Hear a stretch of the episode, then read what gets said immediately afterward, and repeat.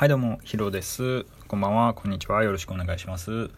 あの忙しいマウントを取る人の心理って何なんですかね？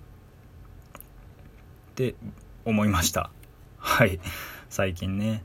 いやというのが僕自身がですねあの社畜や社畜や言うて毎日しんどい言うてあの忙しいアピールを結構してるっていうのがあるんですけれどもこれ何やろ？自分何のためにこんなアピールしてんのやろっていうふうにちょっと思いますよね。だってあの人からその「ああ最近忙しいぜ」みたいなことを言われてたら結構「何言っとんこいつ」ってちょっと嫌になるじゃないですか相手のことが。でなんでこんなあの忙しいマウントを人って取りたがるんかなってついついね自分でも言ってしまいますよね。全然寝てないわとかね。あれ何なんでしょうね。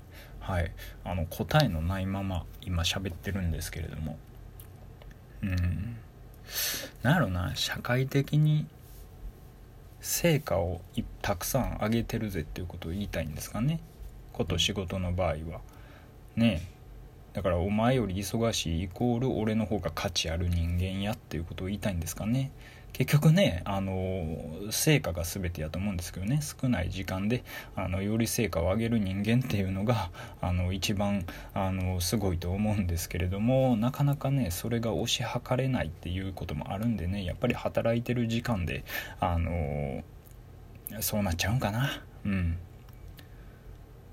まあ、遊びまくってて忙しいみたいなそういう嫌なやつもいますけどね。それは友達多いリア充アピールってやつですよね。うん。でも確かにね僕考えたらあの僕の仕事ってあの成果が減点方式なんですよね。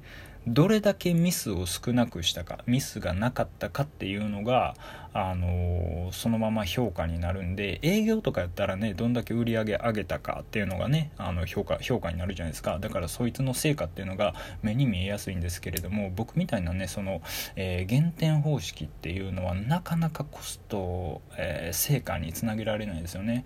結局より多くの仕事を請け負って、えーよりそのミスを減らした人間っていうのが、えー、一番成果を上げてるって言えるんですけれどもあの、まあ、ミスを1回起こしたらねあの目に見えて、えー、マイナスが出るんでなかなかやっぱり仕事をあんまり持たない人間っていうのが評価される傾向にあるんですよね。